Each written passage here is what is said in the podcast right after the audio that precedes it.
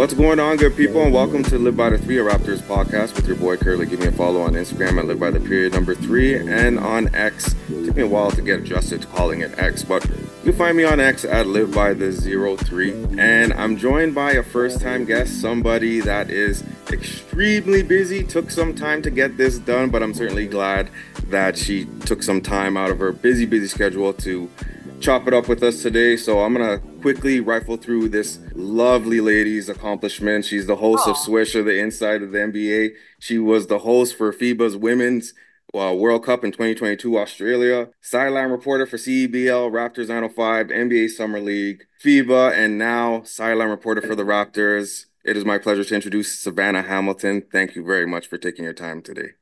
Oh, thank you so much for the lovely intro. I'm, I'm glad that you asked me to come on your podcast. It's about time. yeah, long overdue, long overdue. But you know, you're just by the plethora of things that I've listed off, you are busy, you are on the grind so quickly. Just give me a little bit of insight onto your journey, how you just grinded your way to now being one of the best in the business as sideline reporter for Raptors. Well, thank you very much. I appreciate that. I'm always striving to like get better every single day because you know it's it's like a craft like like anything, right? Um, you know, I'm not close to being Doris Burke good yet, I would say, but uh, that's that's kind of like the goals of of getting there eventually. Uh, the way that I got to where I am today, I mean, the story I, I I tell is you know I had a knee injury when I was in my first year university. I really wanted to play professional basketball actually, um, and then that kind of readjusted my mindset. I was studying sport media because I always knew that I wanted to stay within the basketball landscape post graduation and I like storytelling. Um, and so when I had the injury, it was kind of some time to reflect and really like ask myself what I really want. Uh, and so I got back from the first injury, you know, I was like, okay, well, I could still play basketball. I could probably still play pro. But then unfortunately, it happened again in my third year university. Um, and so that kind of like was like the reality crashing down. And I was like, okay, probably can't play pro. Um, I got the the notice from the doctors, and they're like, you know, we could put screws in your knee, um, or we can, uh, you know, or, or or you could just not get it. Uh, it'll heal naturally. It'd be a lot less painful of a recovery, and um, but you'll you can't play pro because otherwise your knee's going to swell any chance it gets, basically. Wow, and you you know it's it's pretty inspiring that you just kept at it. You know, yeah. Uh, and, and and it, and you know what? It, it's paid off. You know, and the fact that you could still hoop and you know we play pickup and you know I still have the indent from in, in my chest when you gave me that elbow in the post and you you finished over top with a nice hook shot. But it, it, it, it's it's you've been consistent you know, and you just did not give up. And and I think uh, a lot of people can relate to that. That no matter what is in front of you, whatever the obstacle is, that if as long as you keep at it and you're persistent and you're confident, you'll get things done. And I think you're a testament to that. So congrats to you for accomplishing that. No, I appreciate that. No, exactly. Like it's funny because like when one door closes, another one opens, and that's pretty much exactly what happened to me. Like, because of the injuries, I was able to focus on media and then kind of put the same level of effort into like what I used to put into basketball into that landscape instead. Um, and then really just like worked a lot of different positions behind the scenes and eventually you know, got to to become like a reporter and stuff like that. So I appreciate it. And and uh, I mean, you have a nice shot. Like you have, you could you could shoot uh, every every single time you're on my team. I'm always telling you to shoot. So so I I when you're I'm not against my when you're sorry when you're against me, that's when I gotta be you know physical and give you give you a challenge. So you know, sorry. yeah, no, you know what? It, it's welcome. You know, I got I got a little love mark on my chest. That's fine. No, I'm just kidding. It wasn't that bad. It's all I got. When you when you when you're when you're a short king or part of the short king crew, you know, you gotta learn how to shoot the ball, right? but uh, let, let's let's chop it about the Raptors. It's been a roller coaster ride to say the least. The team made a complete 180, and all that with a first year head coach and Coach Rajakovic. Yeah. You know, I've been awfully critical of him um, just from a player management standpoint. But I think historically the Raptors have had coaches that struggled in that area. But I think Darko is, from the sound of it, a great guy. And it seems like as much as the team is learning, he is learning as as well. So I'm learn I'm learning to be patient with him, and I think the fan base should be patient with him as well because it's just a completely different roster, and it doesn't excuse him from from anything. And the players have have to be held accountable for maybe not executing a game plan or whatever the case might be. But give us some insight on Coach Darko, the person, because I think there's a misconception as to how he is as a coach, but less understanding about how he is as an individual. He's great, honestly, as an individual. He's a guy that will vouch for his own team. I mean, we saw it like straight up, like he went viral, uh, vouching for Scottie.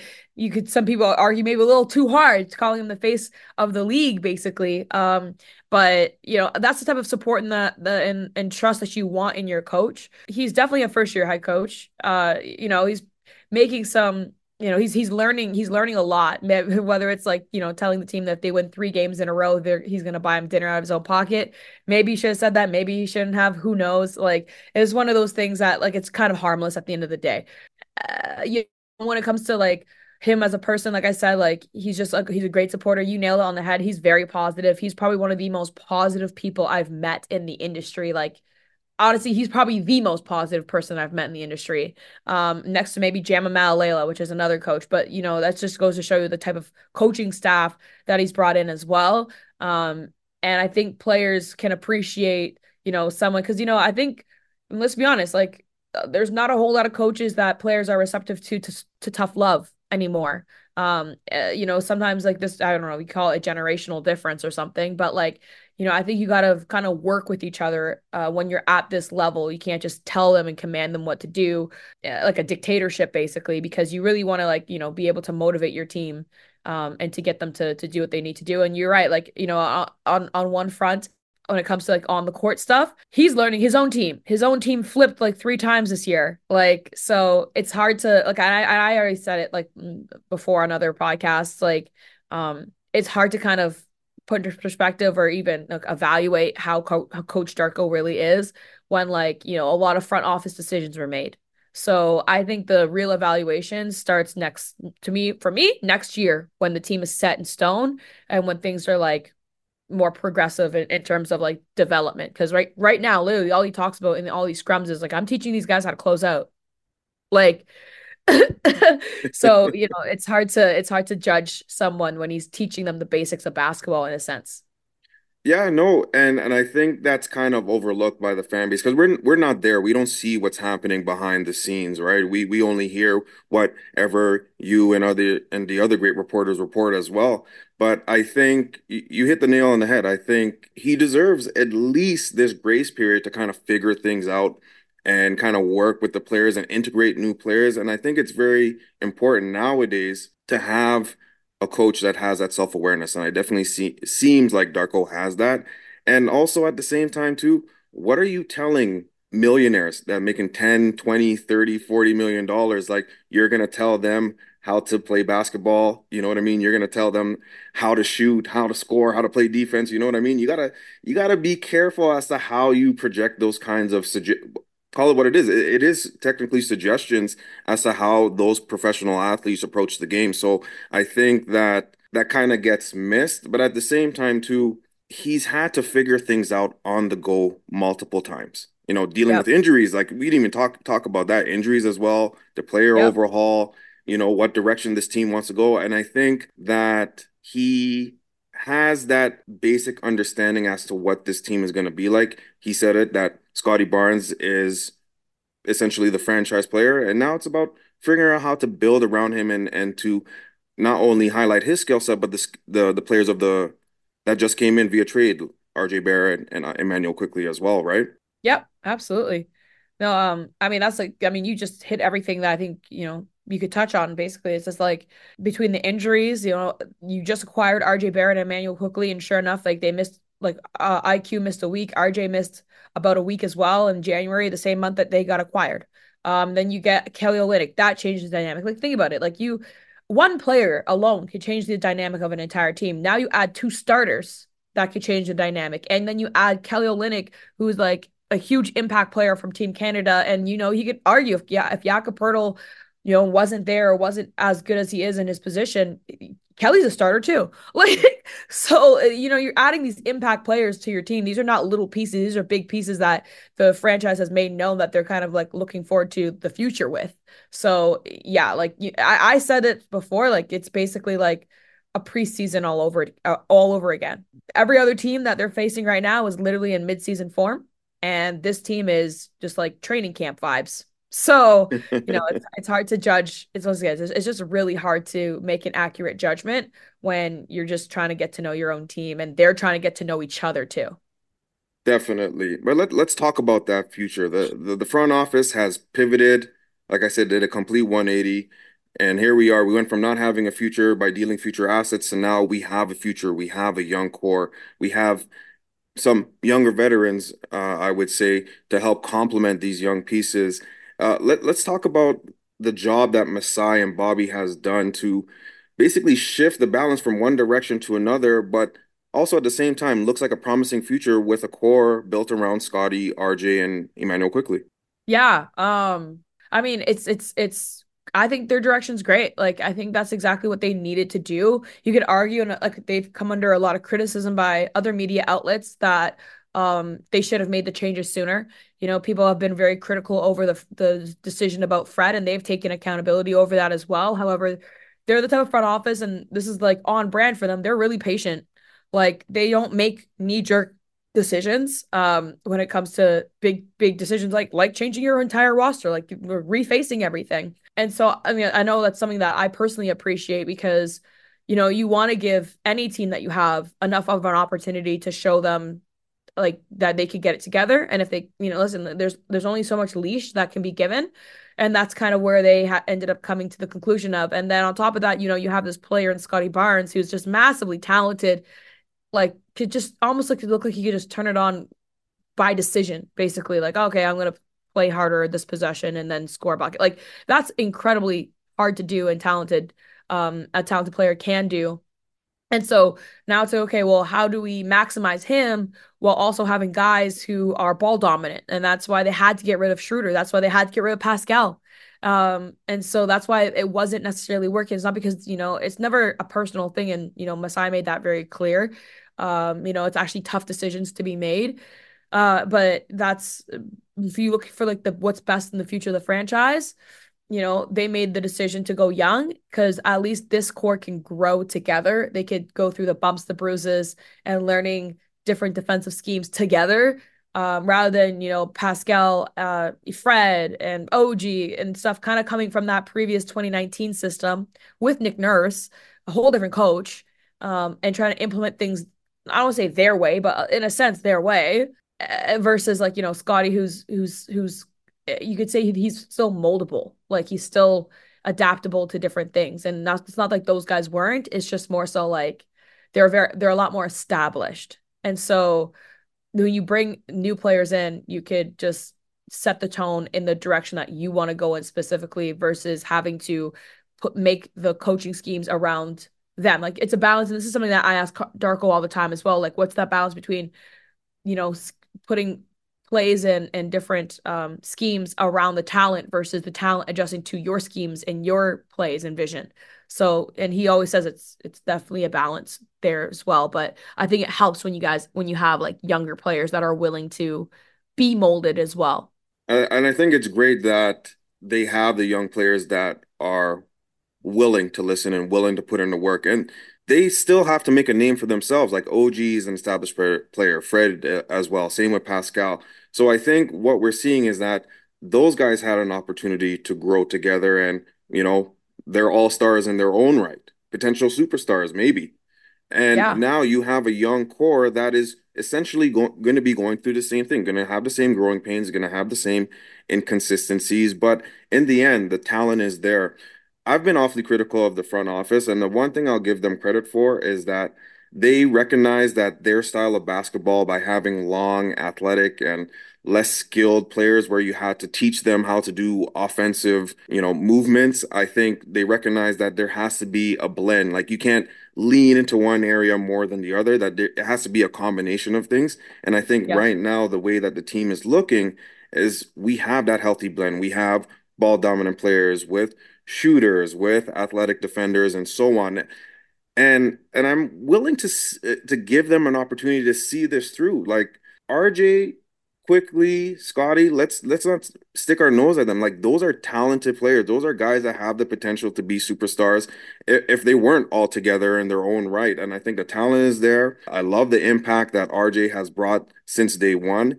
Uh, I yep. think Quickley it continues to adjust and figure out, you know, how to adjust to defensive schemes because now his role is different right? He was all coming off the bench for the Knicks. So this he now he's he's starting. He's a he's going to be the focal point on every scouting report. So I you definitely see that adjustment as well. And you also see the adjustment for for Scottie as well. He doesn't have somebody like Pascal to lean on and and Fred to lean on to be those kind of release valves for him when he's in trouble. Now he's going to have to figure things out. And and I think we all need to have a little bit more appreciation for the process because they're working through it, but you take last night, for example, when everything is humming, they're pretty dominant. And I think the most impressive thing is that they're scoring now. And I think that's something that has been lacking for a long time. That the ability yeah. to score over 100, 110 points, even 120 points is something necessary for the today's NBA, especially, right? Yeah, totally. No, exactly. Yeah, absolutely. We just dealt with the the All Star weekend. Scottie was an All Star. The festivities, you know, like much of the Raptors season was up and down. There were some good, there were some highs, there were some lows. Give me your overall impression before we get out of here with the All Star weekend, and is there a way that we can salvage it going forward? Oh goodness, um, uh, I mean, I'm not paid enough money to figure that problem out. quite honest, that's like an Adam Silver problem, and uh, until I get that paycheck, I will probably not let it live rent free in my head. I, I hear um, you. If you're good at something, don't do it for free, right? Exactly. However, I'll my overall thoughts on it. I mean, my like that piece of my thoughts is not this not is not that expensive because like I mean, it's not great. Like let's let's call it for what it is. Like I think we're all you know done with calling it. You know, oh, it could be better. It could be. It's not. It's not good. Like the best part was Sabrina and Steph like, let's keep it a buck. Facts, like facts. that was because it felt like we were watching history. Like the tennis player, what's her name? I want to say it's like Billy. Um, I want to say Billy King. That Billie Jean King. Yeah, Billie Jean King. There we go. Uh, that you know was playing against a male tennis player you know, and like that's kind of what the vibes were. It felt like like in a weird way, Billie Jean King vibes for me at least.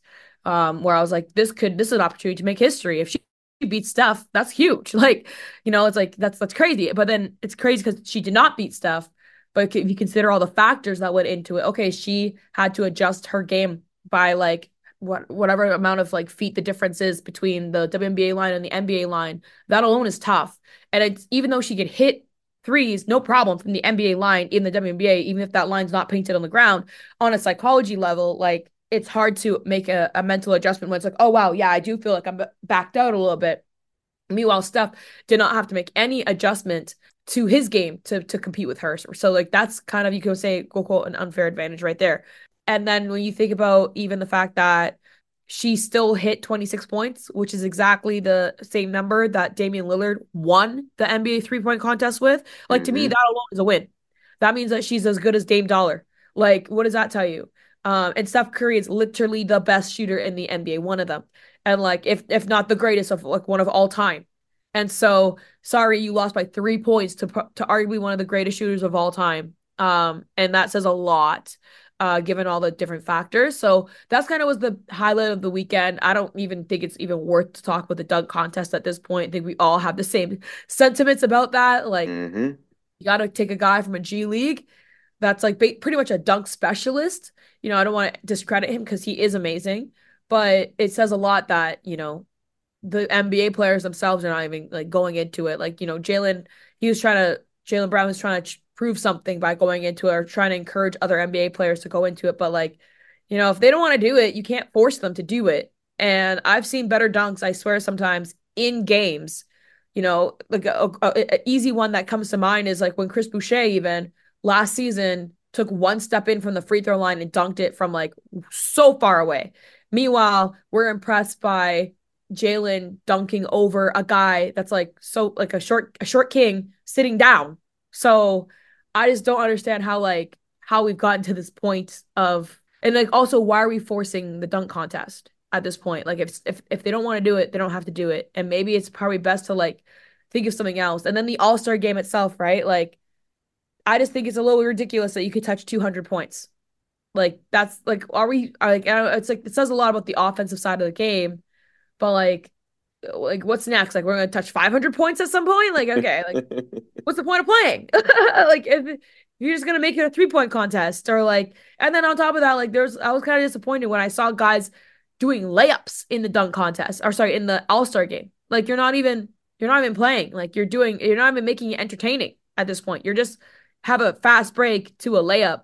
Like come on now, like it's not like anyone's going to stop you. So I don't know. Like that's why I really question almost like what's the point?